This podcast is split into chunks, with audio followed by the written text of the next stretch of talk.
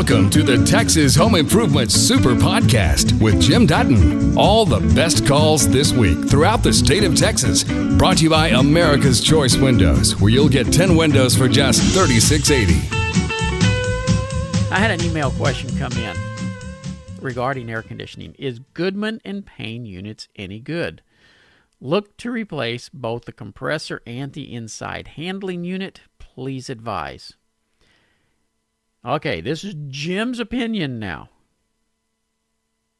If you are looking to replace an air conditioning unit, I would not be looking at a Goodman unit.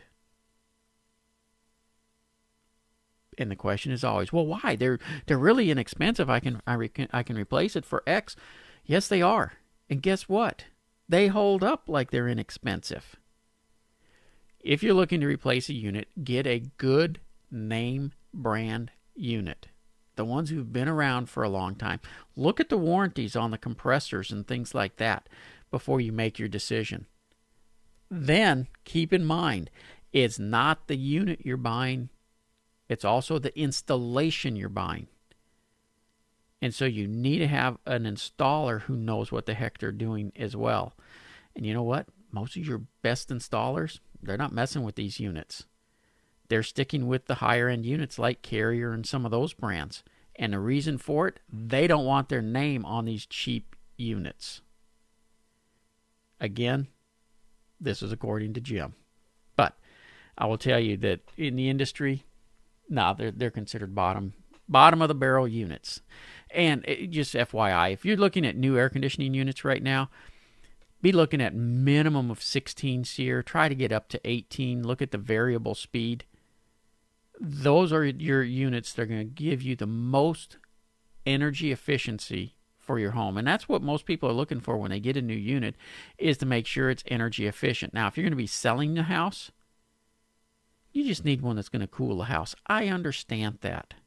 But if you're going to be staying in the house get one that's going to be energy efficient and take care of you so that's you know uh, cheap is not better. And and there's three things. You, you know, you, you got you, you got people who say I need it fast, I need it cheap, and I need it a, a great whatever, whether it's a, a new air conditioning system an, or a, a remodeling job or whatever.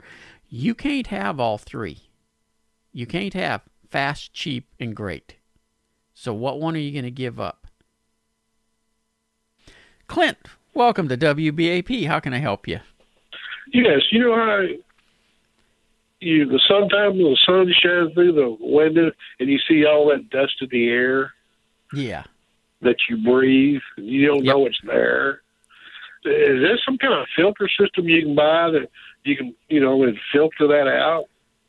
I mean, I change my air conditioning filter at least, you know, every two months. Sure. You know. Uh, and what are you running for a filter now? Just a one inch filter? Yes, yes, sir. Yeah, one inch filters are supposed to be changed every month. Every For every inch of thickness the filter is, that's how many months you can go without changing it. So if you've got a oh. a three inch media filter, for instance, a pleated media filter, and that's what a lot of systems use now, you can go three months without having to change it. Uh, oh, so, I've been doing it every two months. So yeah, yeah, yeah you need pretty you, dirty too. You need to up that up, and instead of using just a fiberglass type filter, go to what's called a pleated filter. Okay. And they make those where they've got uh, you know different microns as far as what can go through them, and that will help take out some of the stuff. Is it going to eliminate it completely? No, but it will definitely cut it down for you. Daniel, how are you? Good. Uh, That's okay. I have kind of a dilemma. I have two lab sinks that are being used every day and they're uh-huh. getting sewer gases up through the sink. And, you know, the P traps aren't drying out. So would that go to a vent stack issue? No. No, if the P traps aren't drying out, it's probably not sewer gas that you're getting. Uh, the fact that you're using them every day, I'm betting that it's it's there's something down in there. You know, it, has been growing molds and mildews and, and just nasty stuff in there that's giving off that smell. So okay, so just replace the P traps. No, you don't even have to replace them. Just clean them out. Uh, and and I that that typically will get rid of it. Now, here's some little tricks that I that I use to clean mine out. Uh, the first thing I do is spray scrubbing bubbles down in there. I use an old toothbrush right. to reach in there and scrub it out. Uh, that gets it flowing fast again. But then, if you'll use just some really hot water, not out of the tap, but literally water that that you boiled, and you want to be careful because if you got like a marble type uh, sink, if you put that hot of water on it, you can damage it. So you got to be careful that you're dumping it down in the hole there. But that hot water cleans everything out and gets rid of it, and that typically will get rid of the smell. smoke bombs. I was going to do one of those smoke bombs from the top.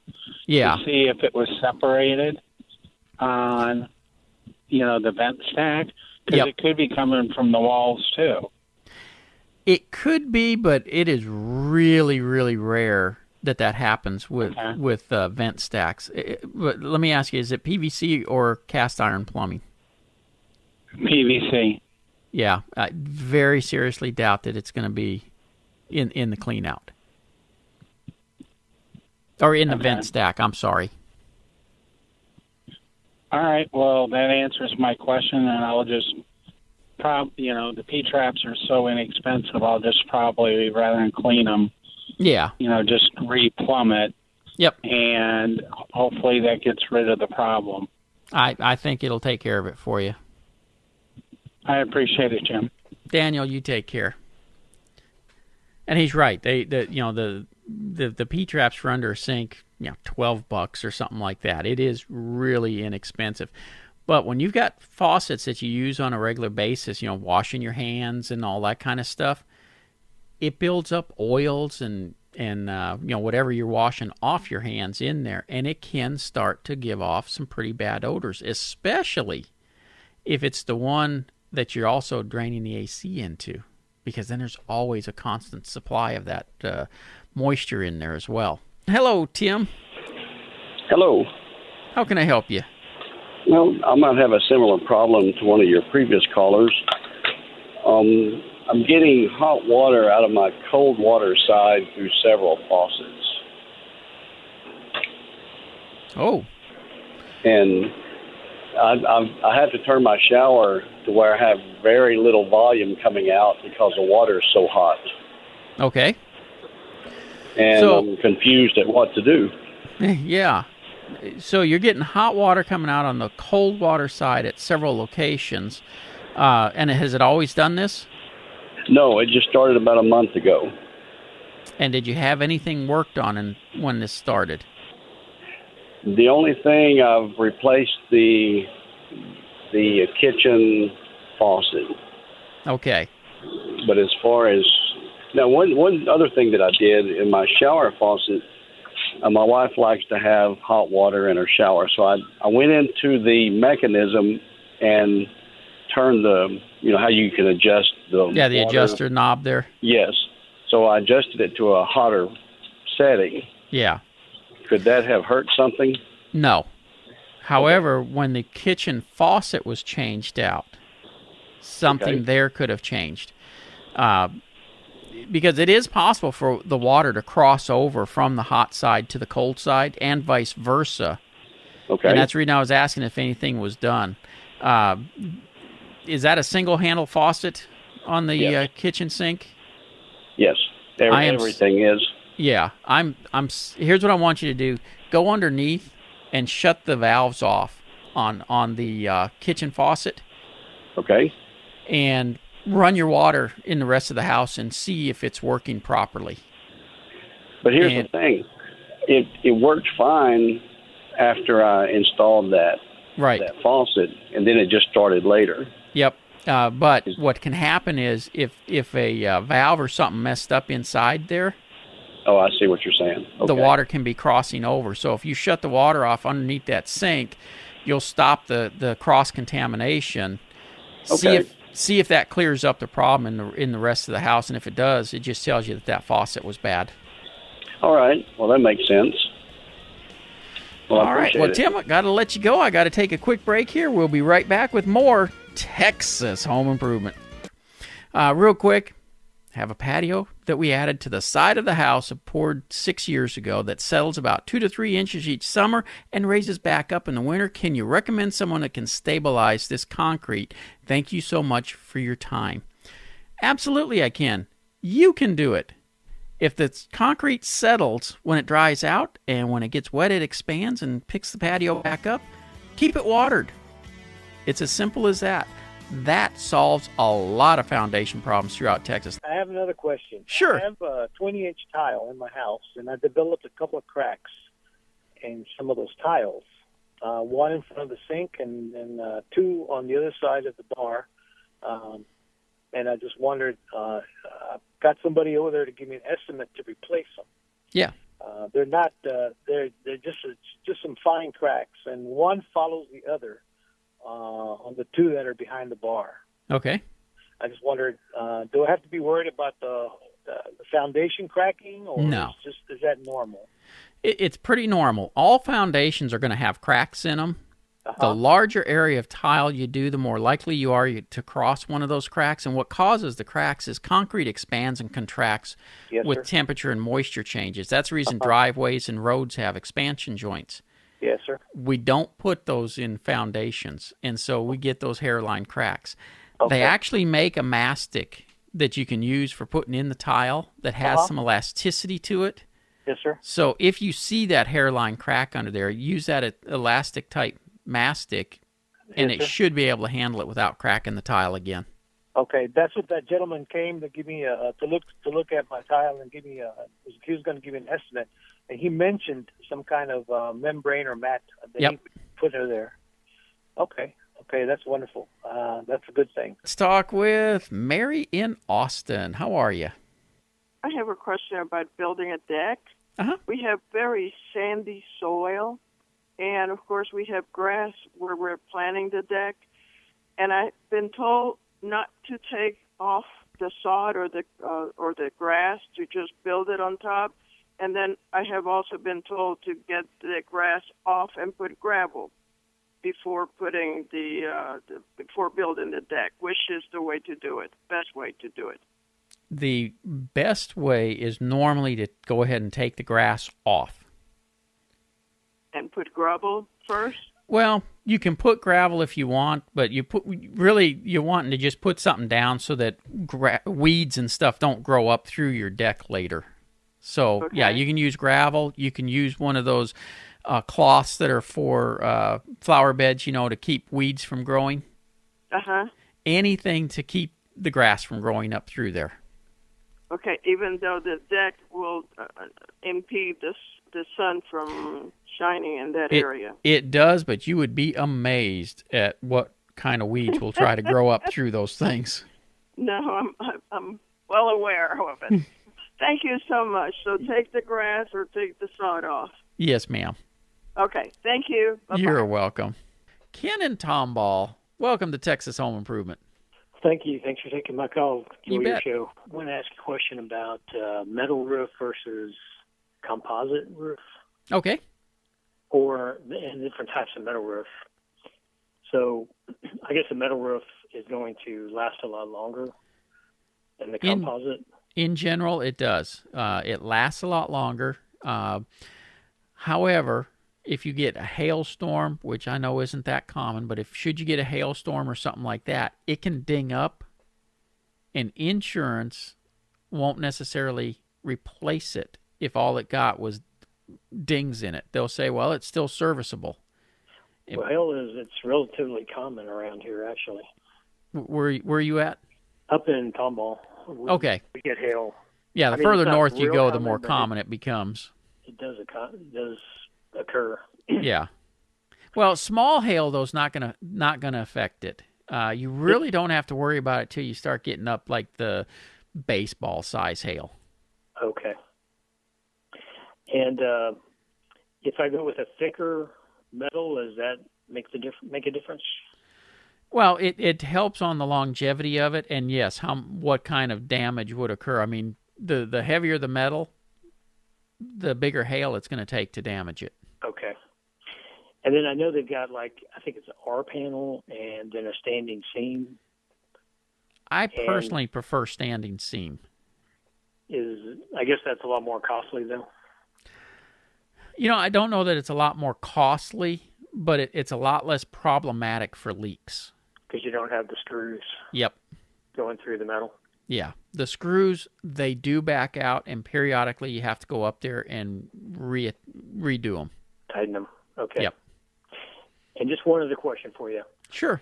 Um, gutters. They've got those. Uh, I guess they're uh, gutters that you never have to maintain. Supposedly. Yeah, leaf guard, uh, things like that. Gutter work? max.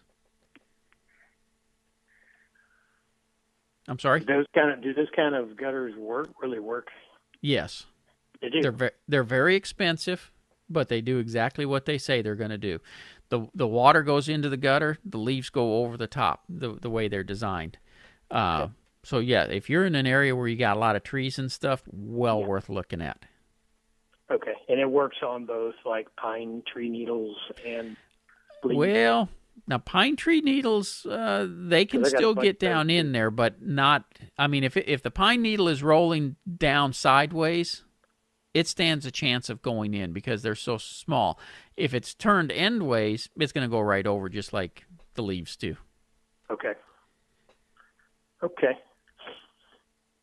Well, I do have uh, pine trees, so maybe that's something to keep in mind. You know, Okay. I got. I be honest with you, I talk still to them about it. if if you if pine trees are the only type of trees you have, I probably wouldn't spend my money on that type of gutter. But if you've got oak trees and or magnolias and or you know whatever any other type of leaf type tree, then it's worth looking at. Yeah, I've got both. Yeah, then it's worth looking at. And then if you do get a metal roof, then I would not need to have a radiant barrier. Is that correct? Well, a metal roof will help uh, as far as being a radiant barrier type situation. But he- the thing you got to remember about a radiant barrier, what it stops is the heat transfer. When the metal roof is sitting up there and getting the direct sunlight, it does heat up. So if you've got a metal or if you got a radiant barrier under it, any heat that does, you know, any anytime that metal does get hot, it would stop that heat from coming through into the attic space. Okay, so you need both. I, I and I will tell you in my own house, I have two radiant barriers. I've got the plywood with the metal radi- on it, and then I've got a, a radiant barrier that lays on the attic floor. So yes, I do get heat into the attic uh, a little bit from from the, you know just normal stuff, but then that second layer of radiant barrier stops it from getting into my insulation and living space. So yeah, I I do recommend it because it's so cheap. It's cheaper than insulation typically. And with that, I got to take a quick break. We'll be right back with more Texas home improvement. Julia, welcome to KTRH. How can I help you? Yes, sir. I have a question about the root barrier system. Yes, ma'am. I want to know when it's installed, where is it installed at? Is it like up against a house or or where? Usually, you want to keep it at least two foot away from the house. So, if foundation repairs ever needed, there's room to go in there and do it. But uh, you know, it depends on where the tree's at and how close it is to the house. Wow. Well, eh, I got a huge oak tree, and uh, I already have foundation problems, but um, I had the um, sewer system rerouted. Uh huh. But I still have a little, you know, problem. But anyway, I was just wondering, uh, and is it ever too late to to install root barrier? No. And and it and you need to know how far the tree, like the big tree, is from the house. Yeah, because I mean, if the tree is only three or three or four feet away from the house, a root barrier is probably not going to make a whole lot of sense. But if the tree is say 10, 15 feet from the house, then yeah, you put the root barrier two, three, four feet away from the house.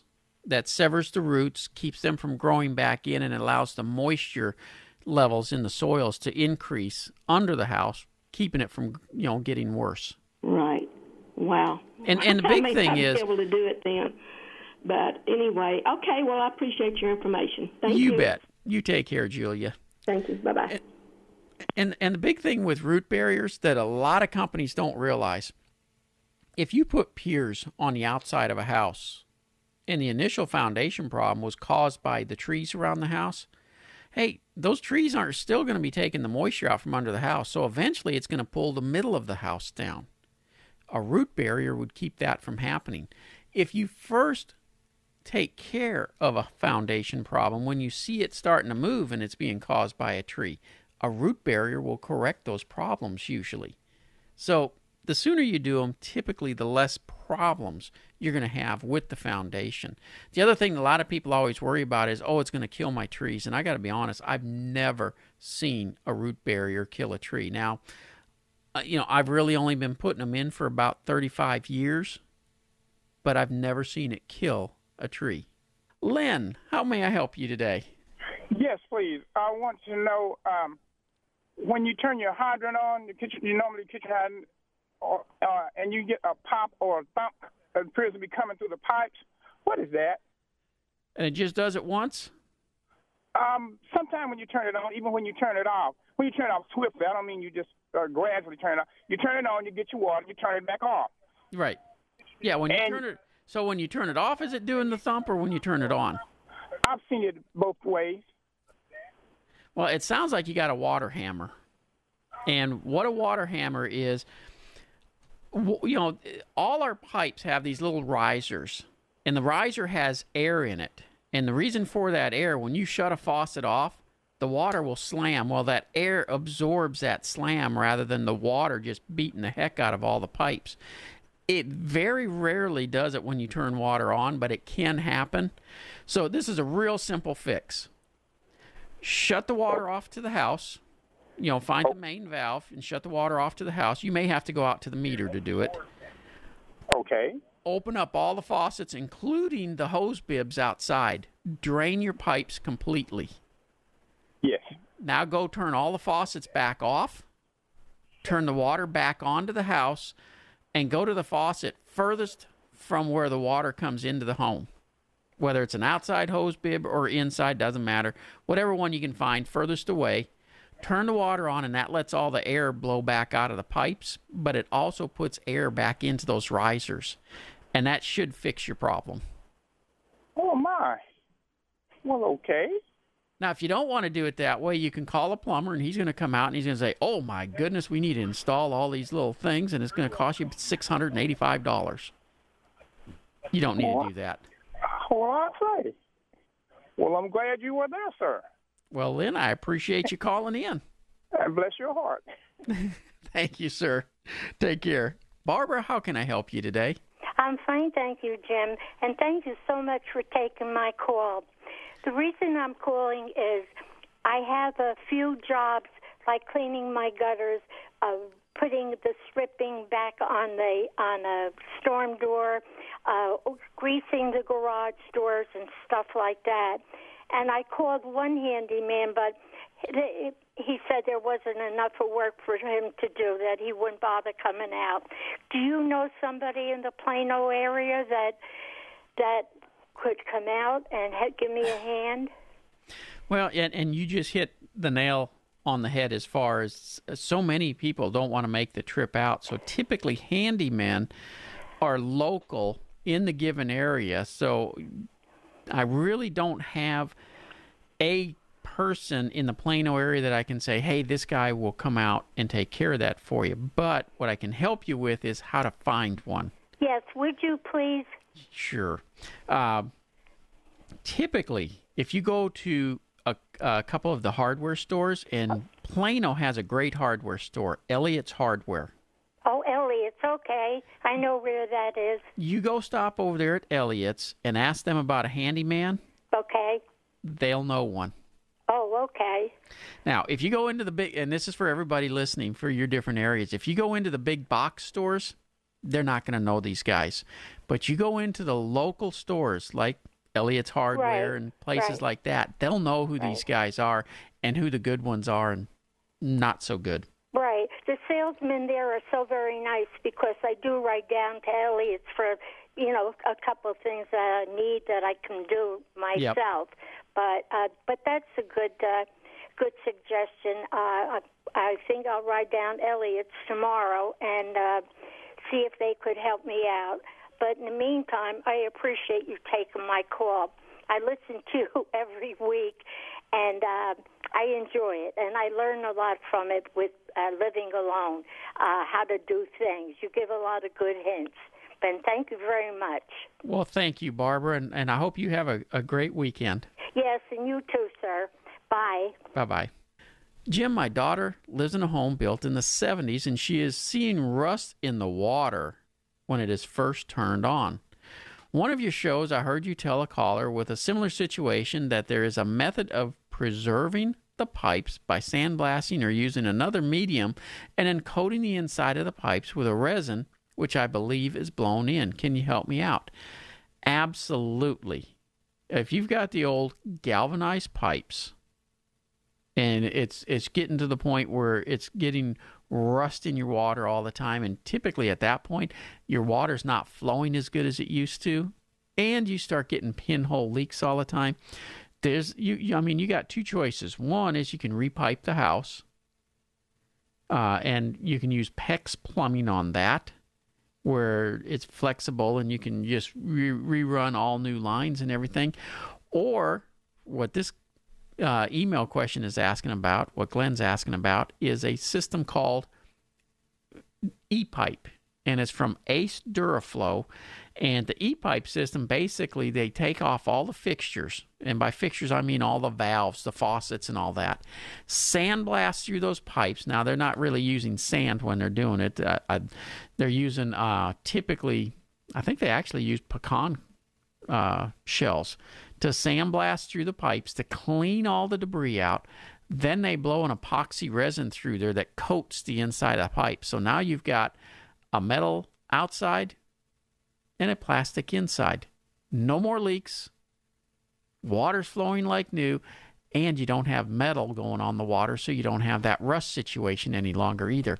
And it, this can be done whether it is the old galvanized pipes or copper pipes. Now, in other parts of Texas, uh, galvanized is a lot more prevalent in the older homes. Here in North Texas, we got a lot of old copper pipes that start getting leaks in them, especially if it's touching a piece of rebar or something like that. Uh, through electrolysis, it gets ends up getting pinholes, uh, and the next thing you know, you got a leak. Or if you got the the uh, copper pipes that came into the country in the 70s and into the 80s from China, that stuff was pure junk. It's not not holding up well at all. I mean, copper pipes that we put in in the 60s is outlasting the stuff that came into this country in the 80s from China. Why we keep allowing that to happen is beyond me, but that's a different show. We're talking about how to fix it here. Well, that uh, Ace DuraFlo e-pipe system works wonderfully for that. And those those uh, pipes that I'm talking about from China, you know, uh, amazingly, where they would wear a lot is elbows. And and you got to remember, water running through anything is wearing on it. That's I mean, water running through the Grand Canyon is what is what made that big ravine in the ground, and it does the same with your pipes. It's just a matter of how long is it going to last, and when the pipes weren't built properly, it don't last as long, and that's why those Chinese pipes are wearing on us. But the Ace DuraFlo e-pipe system can take care of that problem for you. So there's something for you to to look up if you're having that kind of problem, or again, just repipe the whole house using PEX. And PEX is, is a flexible uh, tubing type pipe. And the reason I really like PEX for replumbing, let's face it, we have freezes here every year. If you got metal pipes, when it freezes, the pipe bursts. It breaks the pipe, so when things thaw out, uh, now you got a big hole in the pipe. Well, PEX has some elasticity to it. And so when the water freezes in it, the pipe has the ability to expand without breaking. And so it's it's very very durable. Love the stuff. And I had another question that had to come in that we didn't get to, where somebody had called in asking about popcorn ceilings, what to do with them. You can scrape them off, and they make some really nice scrapers nowadays. One quick trick though, use a little spray bottle, spray some water up there so when you're scraping it, it doesn't make so much dust. And if you use one of those scrapers that has the bag on it, everything will drop into the bag, much like a, a net for, for cleaning out the swimming pool. So you just keep emptying that bag, you keep scraping, and then you can texture the ceiling. Popcorn ceilings hide a multitude of sin. If your home was built in the 70s, when when construction techniques were not that great, your ceiling may have a lot of sags and dips in it. And if you're planning on going with some of the new textures, you're probably going to end up floating that ceiling out pretty good before you can do it. You don't see it so much when you got the popcorn ceiling up there, but once you take it off, ooh, it becomes very vis- visible and needs to be addressed. One side note if you got a house built in like the 50s that has popcorn ceiling, it could have asbestos in it. So you got to be a little bit more careful with that. But anything past the mid 70s, you're fine. Have a great week, and I'll talk to you next weekend. You've just heard the best calls and questions from Texas Home Improvement. For more information about our show, go to thipro.com.